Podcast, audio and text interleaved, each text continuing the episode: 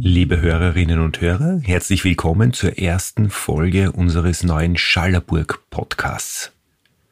Heuer dreht sich bei uns auf der Schallerburg alles um die Reiternomaden im frühen Mittelalter.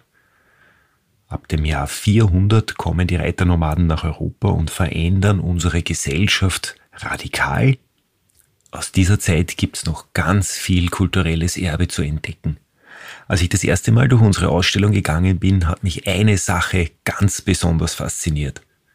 Das sind die vielen Greifen und Mischwesen, die da abgebildet sind. Und ich habe mich gefragt, gibt solche Greife wirklich? Hat es die jemals gegeben? Und wenn ja, wo sind sie noch zu finden und was haben sie für eine Bedeutung? Und ich habe mich für euch für diese Folge auf eine kleine Spurensuche begeben. Der Schallerburg Podcast mit Marcel Charur.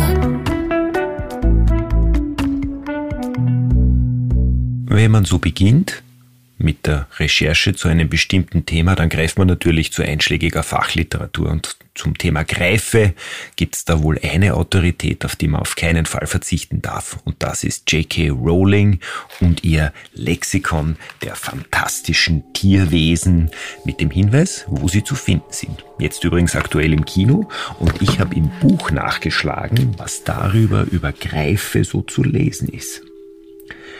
Der Greif stammt aus Griechenland. Er hat die Vorderbeine und den Kopf eines Riesenadlers und den Körper und die Hinterbeine eines Löwen. Wie die Sphinxe werden die Greife häufig von Zauberern eingesetzt, um Schätze zu bewachen. Zwar sind sie grimmige Wesen, doch soll es schon vorgekommen sein, dass eine Handvoll fachkundiger Zauberer sich mit dem einen oder anderen befreundet hat. Greife ernähren sich von hohem Fleisch.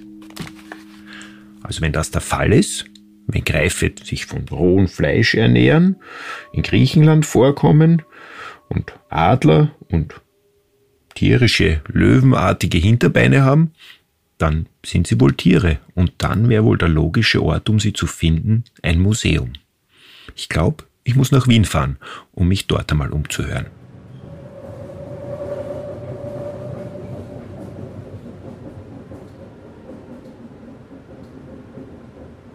Ich bin auf dem Weg nach Wien.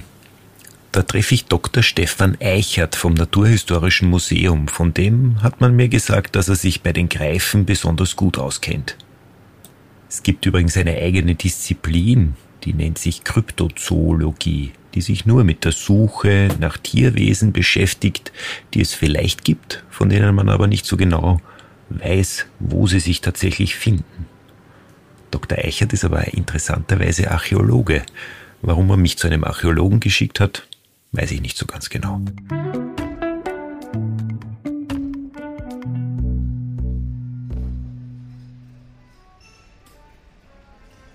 Ein Riesending, das Naturhistorische Museum. Da drinnen gibt's sicher Greife, wenn's noch welche gibt. Also ich habe schon eine erste Frage, mit der bin ich heute in den Zug eingestiegen. Ich bin in den Zug gekommen und meine erste Frage ist, Ihr habt ja 30 Millionen Objekte hier im Haus oder so irgendwie, oder so in der Größenordnung bewegt sich das irgendwie. Habt ihr auch einen Greif? Einen echten haben wir nicht. Ne? Bah, was für eine Enttäuschung. Wenn es nicht einmal im Naturhistorischen Museum in Wien Greife gibt, vielleicht gibt es das am Ende wirklich nicht.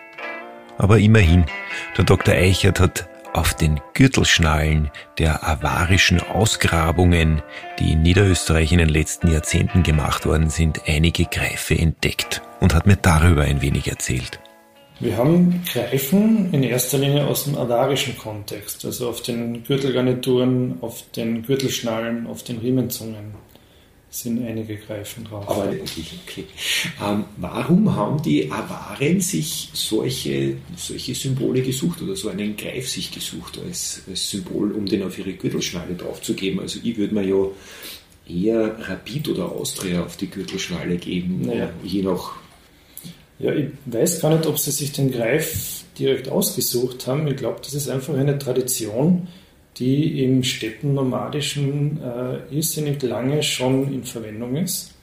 Und dann zeigt sich eben, dass dieses Motiv, dieses Löwen-Adler-Mischwesen äh, seit dem vierten Jahrtausend vor unserer Zeitrechnung im Orient ähm, wirklich weit verbreitet ist, macht einen Weg von Ägypten über das Mittelmeer, über Griechenland, dann auch ins heutige Europa.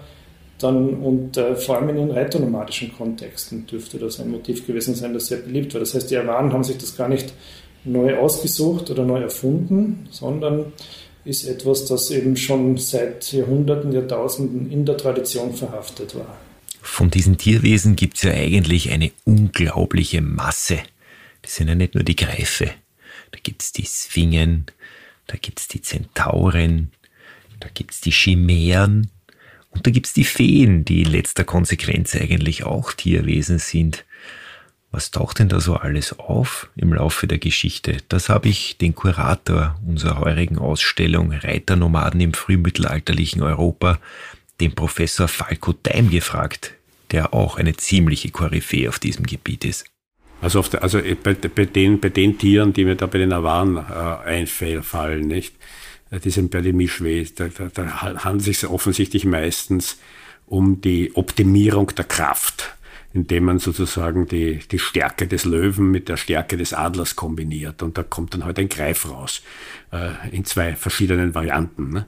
Der eine mit, der eine mit, äh, mit Vogelbeinen und, äh, und äh, Löwenkopf und der andere mit äh, Vogelkopf und äh, Löwenkörper. Ne? Diese zwei unterschiedlichen Varianten, die beide, beide auch bei den, von einer Wahn verwendet werden. Ne? Hm. Und bei anderen, beim, beim, beim persischen Senmurf, äh, das ist ein bisschen anders. Das ist ja kein Mischwesen eigentlich, sondern ja, ja schon auch. Aber das ist halt ein, ein, ein, ein, ein, ein Zwei, Zweifüßer, der dann hinten einen riesigen, einen, einen riesigen Federbusch als Schwanz hat.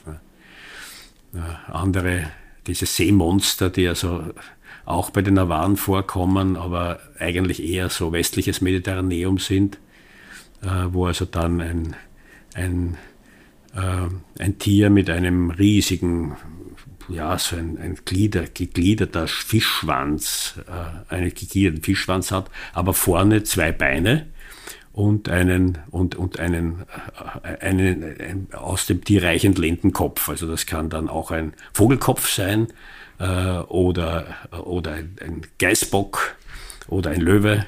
Ja, und dann gibt's eben auch, der hat dann unter Umständen auch Barhufe dann vorne. Ja. Also die Fantasie kennt keine Grenzen. Ich, ich, würde fast, ich würde fast eigentlich annehmen, dass das Ganze also mit der, mit der Menschwerdung und der, und der, äh, der, der, der, der, dem Entdecken der künstlerischen Möglichkeiten, das ist irgendwie so 30.000 vor Christus, da beginnt es richtig. Venus von Willendorf, das ist die Zeit. Äh, und äh, ich meine, dann, dann kennt halt die menschliche Vorstellungskraft äh, zumindest im drei, sagen wir mal, im, im dreidimensionalen oder im vierdimensionalen Bereich keine Grenzen mehr. Ne? Aber kann man aus diesen Bildern wirklich irgendwelche Schlüsse ziehen? So einfach, wenn man sie anschaut? Also man muss ein bisschen weiter unten ansetzen, glaube ich. Ne? Also die, die Frage ist, man muss einmal begriffen haben, dass hinter jedem Objekt, ja, das wir finden, ja, steht ein menschlicher Entscheidungsprozess. Das hat jemand hergestellt. Der hat seine Gründe gehabt dafür. Ja? Aber welche waren das? Ne? Äh, also hinter jedem dieser Dinge, die wir finden, steht eine menschliche Handlung. Und jede dieser Handlungen ist entstanden aus einer Entscheidung eines Menschen, aber der nicht völlig frei ist, weil er ja so sich irgendwie an die Erwartungen auch seiner Umwelt, das Regelwerk der Gesellschaft halten muss. Und wenn ich diese, wenn ich diese, diese Handlungen, ja, die ich erkenne, ja, äh, nicht, nicht die Gegenstände, sondern überlege so, was tut er da eigentlich und warum tut er das so und nicht anders? Ja, ich kann ein paar Beispiele bringen. Ja, dann kommt, dann komme ich natürlich sehr wohl zu, zu einer Vorstellung, was die Leute angetrieben hat. Und wenn wir dann diese verschiedenen Völkerschaften dann miteinander vergleichen, so wie wir das hier tun, dann wird es überhaupt spannend, weil dann wird das total differenziert. Da sehen wir dann, die machen doch alles anders als die, die vorher. Ja? Hm. Also hinter all diesen Bildern hinter all diesen Tierwesen, die da auf den Gürtelschnallen der Awaren und in der Geschichte scheinbar schon ganz lange zurückreichend auf allen möglichen Gegenständen abgebildet waren, verbergen sich also tatsächlich Motive und ganz bestimmte Absichten. Wie ist das eigentlich heute? Haben Menschen immer noch Absichten, wenn sie sich mit diesen Tierwesen schmücken, wenn sie Geschichten von fantastischen Tierwesen erzählen? Da habe ich mich mit Dr. Eichert vom Naturhistorischen Museum noch ein bisschen unterhalten, nachdem ich den Schmerz darüber, dass er keinen echten Greif anzubieten hatte, überwunden hatte. Ich habe ihm gesagt, dass mein Nachbar in der Einfahrt zu seiner Garage zwei ganz mächtige Greifen aus Beton sitzen hat. Und ich habe ihn gefragt, was sich der wohl dabei gedacht hat. Ja, ähm, ich weiß jetzt nicht, wie der Nachbar genau darauf gekommen ist, aber diese Motive der Mischwesen sind ja bis in die heutige Zeit irrsinnig populär und, ähm, und beliebt äh, in Fantasy-Filmen, in Märchen, ähm, ja, äh, überall äh, allgegenwärtig. Und ähm, das Ganze ist ja kein heutiges Phänomen, das wieder neu aufgegriffen wurde. Das zeigt sich ähm, vom Mittelalter über die Renaissance, über den Barock ähm, ja, bis in die Gegenwart. Der Greif ist auch ein Wappentier, der in zahlreichen Stadtwappen zum Beispiel oder in Wappen von Adelsfamilien dann zu finden ist. Er ist im ähm, ja, alltäglichen Bereich zu finden. Ein Beispiel wären äh, gerade fürs Mittelalter die Aquamanile. Also das sind Handwaschgefäße, die eben dann auf der Tafel gestanden sind und anstatt Servietten zu verwenden, hat man sich dann mit diesem Gefäß die Hände gewaschen, also eine Art Kanne, aus der dann Wasser auf die Hände geschüttet wurde. Und diese Kannen waren auch oft als Tiere gestaltet. Und doch da war der Greif ein sehr beliebtes Motiv. Oder andere Fabelwesen, also die ganzen Wasserspeier, die man von vor allem den gotischen Kirchen kennt, sind ja auch sehr oft als solche Mischwesen gestaltet. Und das ist etwas, was sich natürlich äh, bis in die Gegenwart weiter fortsetzt. Und deswegen wundert es mich nicht, dass Ihr Nachbar Greifen auf seinem Gartenzaun sitzen hat. Andere haben Gartenzwerge, er hat halt Greifen. Und warum? Äh, was wollen Menschen aussagen, die sich den Greifen als Wappentier aussuchen, so in der, vor 200, 300 Jahren oder vor 150 Jahren? Ich habe gelesen, die Kaiserin Elisabeth hat den Greif auch als Wappen gehabt oder im Wappen gehabt, glaube mhm. ich. Genau, ja. Also welche Bedeutung dem Greifen innewohnt oder welche Bedeutung man damit verbindet, das ist natürlich immer sehr individuell. Aber generell ist es ein sehr großes und starkes Tier und es strahlt eben eine gewisse Macht aus. Äh, Im alten Orient wird dem Greifen nachgesagt, dass er die Autorität des Herrschers repräsentiert, also die absolute Autorität des Königs, des Anführers.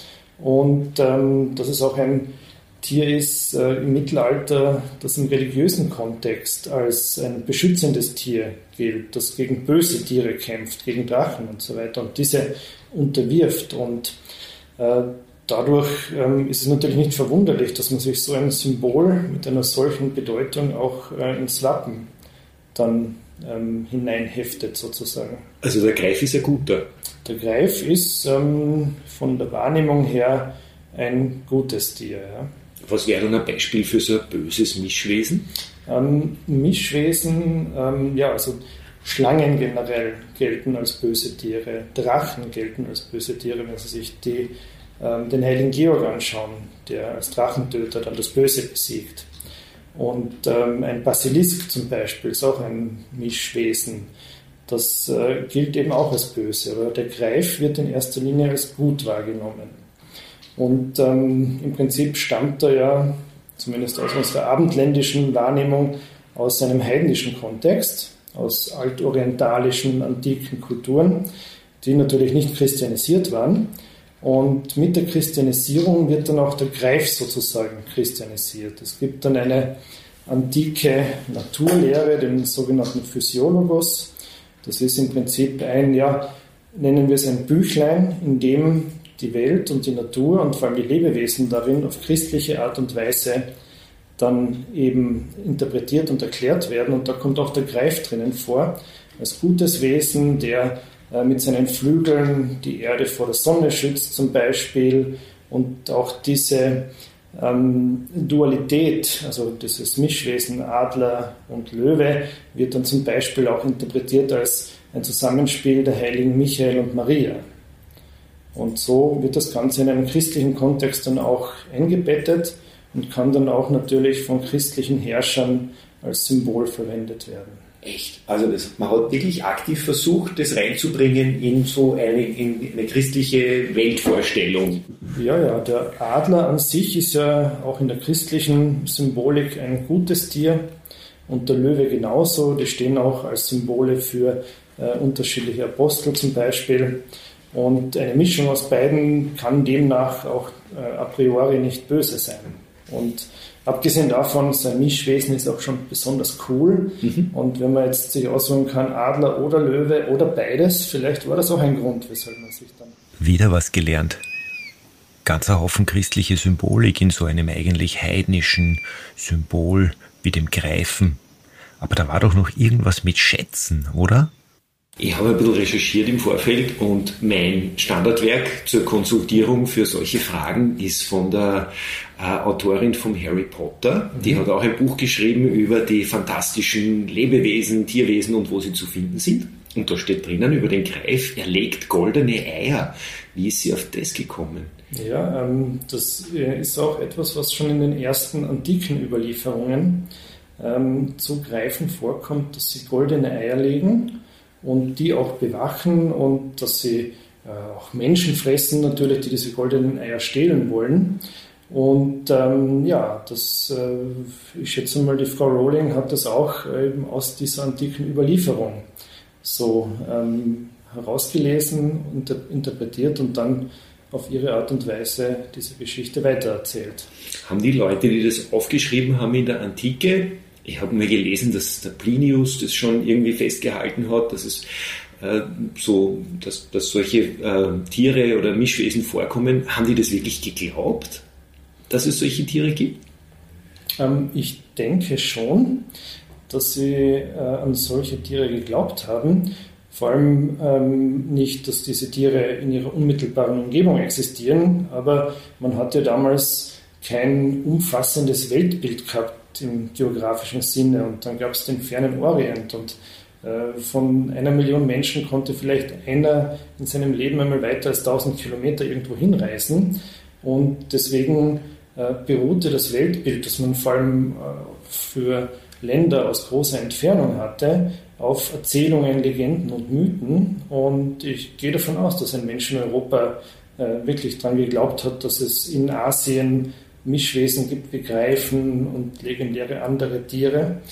Und äh, wenn man sich anschaut, wie zum Beispiel ähm, Löwen in Europa im Mittelalter, die ja sehr oft vorkommen in der Bildhauerei zum Beispiel, wie die von den Menschen gestaltet worden sind, das hat mit einem richtigen Löwen relativ wenig zu tun sondern eher mit dem Bild, das man eben aus Erzählungen und aus Legenden vermittelt bekommen hat. So schaut ein Löwe aus. Es ist ein großes Tier mit vier Füßen, langen Zähnen und da äh, aus dem heraus entstanden dann natürlich auch die Darstellungen der mittelalterlichen Löwen, die man in der Bildhauerei oder in der Miniaturenmalerei beispielsweise auch dann bei uns findet. Mhm. Wie ist es so mit unseren, äh, mit unseren Mischwesen? Sie haben vorher den Basilisk schon erwähnt. Da gibt es ja in Wien eine berühmte Geschichte mit dem Basiliskenhaus. Ist es auch so ein übernommenes Tier? Eine, also sind solche Dinge übernommen worden dann immer weiter oder sind die auch irgendwann wieder neu geschaffen worden, so Vorstellungen von solchen Mischwesen? Also ja, gerade der Basilisk ist interessant. Der kommt ja beim Harry Potter auch vor, weil wir gerade ähm, von der Frau Rowling gesprochen haben vorher. Ähm, ist er dort der Gute oder der Böse? Na, dort ist er sehr böse. Ja. Okay. Er ist in Wien auch böse eigentlich, der Basilisk. Ja, ja. ja. Genau, der aus einem Ei schlüpft, das ein Hahn legen muss, das von einer Schlange ausgebrütet wird, wenn ich richtig informiert bin, wenn ich mich da richtig erinnere. Ja. Und sehr giftig ist natürlich und die Brunnen vergiften kann unter anderem. Und das sind eben so Legenden, die ja, ab dem Mittelalter bei uns fassbar sind, Spätmittelalter und in der Neuzeit dann auch meistens das erste Mal schriftlich festgehalten werden. Und wie die Legenden genau erfunden worden sind, lässt sich oft nicht so genau nachvollziehen, aber teilweise spielen da so richtig archetypische Ängste der Menschen mit. Und ähm, man hat Ängste vor bestimmten Dingen, die man sich nicht erklären kann. Und um eine Erklärung zu bekommen, dann ähm, greift man zurück auf äh, ja, äh, Ideen, die vielleicht in anderer Art und Weise schon irgendwo existieren und erklärt sich dann einen vergifteten Brunnen zum Beispiel über ein solches Fabelwesen wie den Basilisken. Super spannend, das ist ja total interessant. Warum, Sie sind Archäologe, warum beschäftigen Sie sich mit, einem, mit, mit solchen Mischwesen? Was, was kann man als Archäologe aus der Beschäftigung mit den Dingen gewinnen? Ja, also Archäologen ähm, arbeiten natürlich sehr viel mit materieller Kultur, mit physischen Objekten, die wir bei unseren Ausgrabungen finden. Und wir versuchen die natürlich möglichst umfassend zu analysieren und zu interpretieren. Und wenn ein Objekt, das wir finden, beispielsweise einen Greifen als Darstellung trägt, wie etwa auf einer avarischen Gürtelgarnitur, dann geht es auch darum, dass wir natürlich den Sinn dahinter verstehen und das Ganze interpretieren. Und wir wollen auch wissen, was die Menschen damals mit diesem Symbol verbunden haben. Und daher natürlich auch die Frage, woher stammt der Greif, was haben die Menschen im Frühmittelalter darunter verstanden, was war der Sinn dahinter und warum war der Greif zu der Zeit so populär. Also ganz schön nützlich eigentlich, diese vielen Bilder für die Archäologen. Und ich habe geglaubt, die interessieren sich nur für Knochen. Aber noch eine Sache war ganz entscheidend dafür, dass solche antiken und vorchristlichen Symbole wie der Greif so lange überlebt haben und uns heute zum Beispiel im Asterix wieder begegnen können. Das hat mir Dr. Eichert auch noch ganz detailliert erzählt.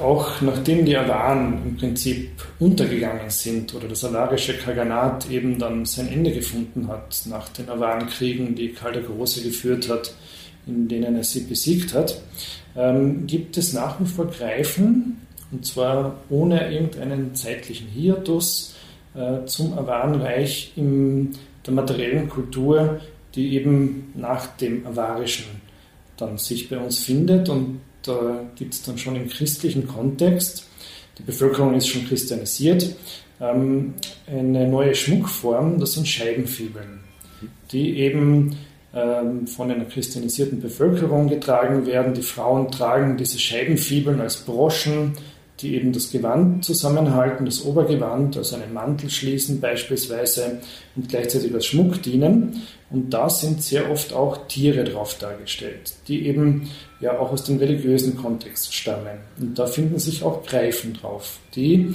von der Komposition sehr an die avarischen Greife ähm, angelehnt sind. Und ja, äh, zeitgleich zu diesen Greifen auf den Emailscheibenfibeln finden sich dann auch andere Tiere, wie zum Beispiel das Lamm Gottes, das ja natürlich äh, einen biblischen Hintergrund hat. Und das ist immer so dargestellt, dass man eben ein Lamm hat mit vier Füßen, einen Schwanz, einen Kopf und aus dem Rücken kommt dann ein Kreuz heraus.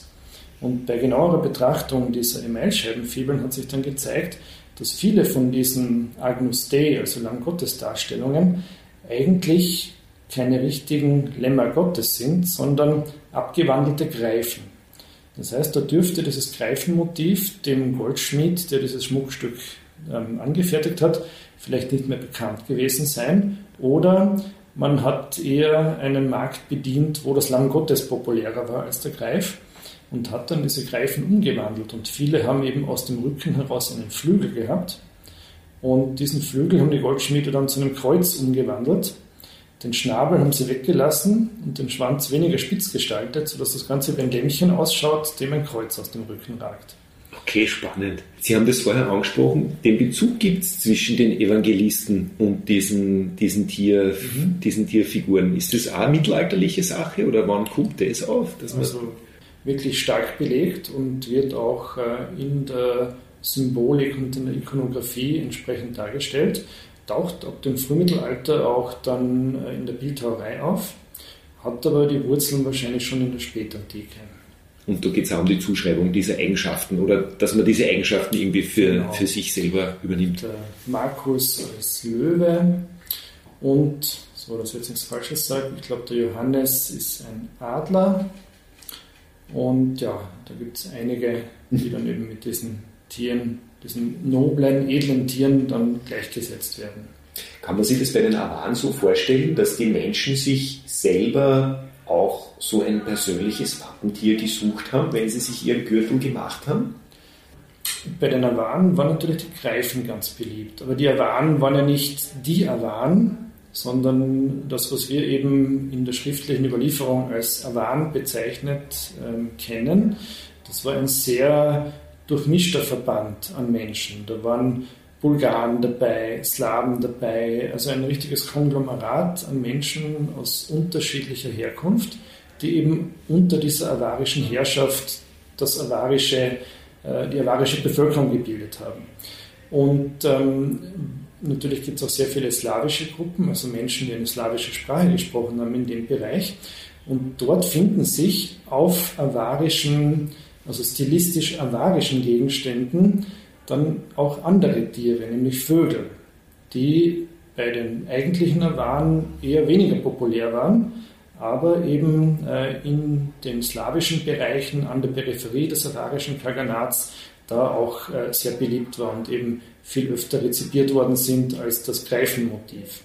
Und wir haben gerade vor wenigen Jahren bei einer Ausgrabung in Lani, das ist direkt an der österreichisch-tschechischen Grenze, eine Riemenzunge gefunden, die von der Machart typisch avarisch ist, in das 8. Jahrhundert gehört, die aber vom Motiv her ganz ein spannendes Sujet zeigt, nämlich eine Kröte in der Mitte und den Rahmen dieser Riemenzunge bildet eine Schlange, die, äh, es wirkt so, als würde sie die Kröte fressen oder eben von der Kröte gerade geboren wird.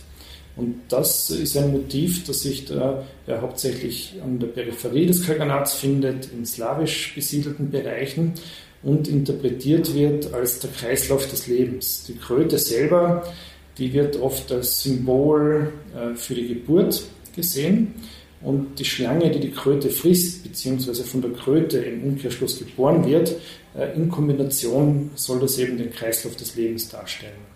Okay, also kein Symbol für ein Bösewicht, weil Sie vorher gesagt haben, die Schlange ist eher böse, das war nicht das Logo der Bösewichte. In dem Fall ist sie wahrscheinlich kein, kein Bösewicht.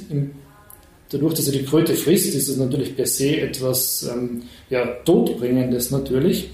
Aber in Kombination ist es natürlich auch der Kreislauf des Lebens. Also etwas, das allgegenwärtig ist. Leben, sterben, geboren werden, leben und so weiter.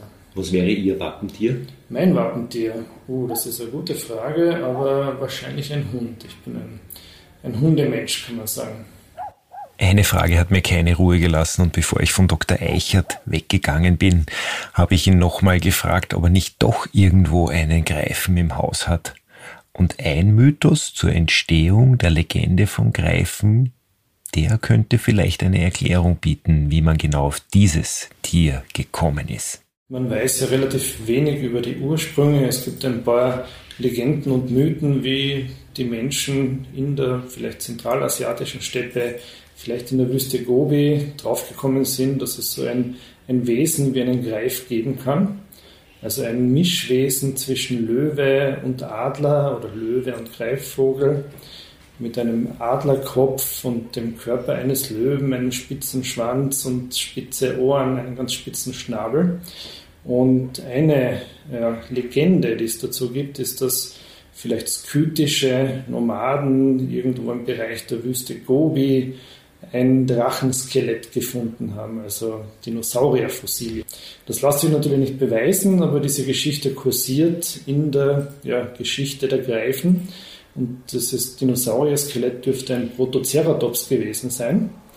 Und ähm, der hat eben auch einen sehr spitzen Kopf mit einem spitzen Schnabel, äh, auch Knochenkamm-Fortsätze ähm, am Rücken, die vielleicht als Flügel interpretiert worden sind. Und das ist so eine, ja, ein Mythos, wie die Menschen auf diesen Greif gekommen sein könnten. Also wenn die Kaiserin Sissi gewusst hätte, dass der Greif eigentlich ein Dino war, ob sie dann auf ihr Wappen gegeben hätte, bin mir nicht so sicher.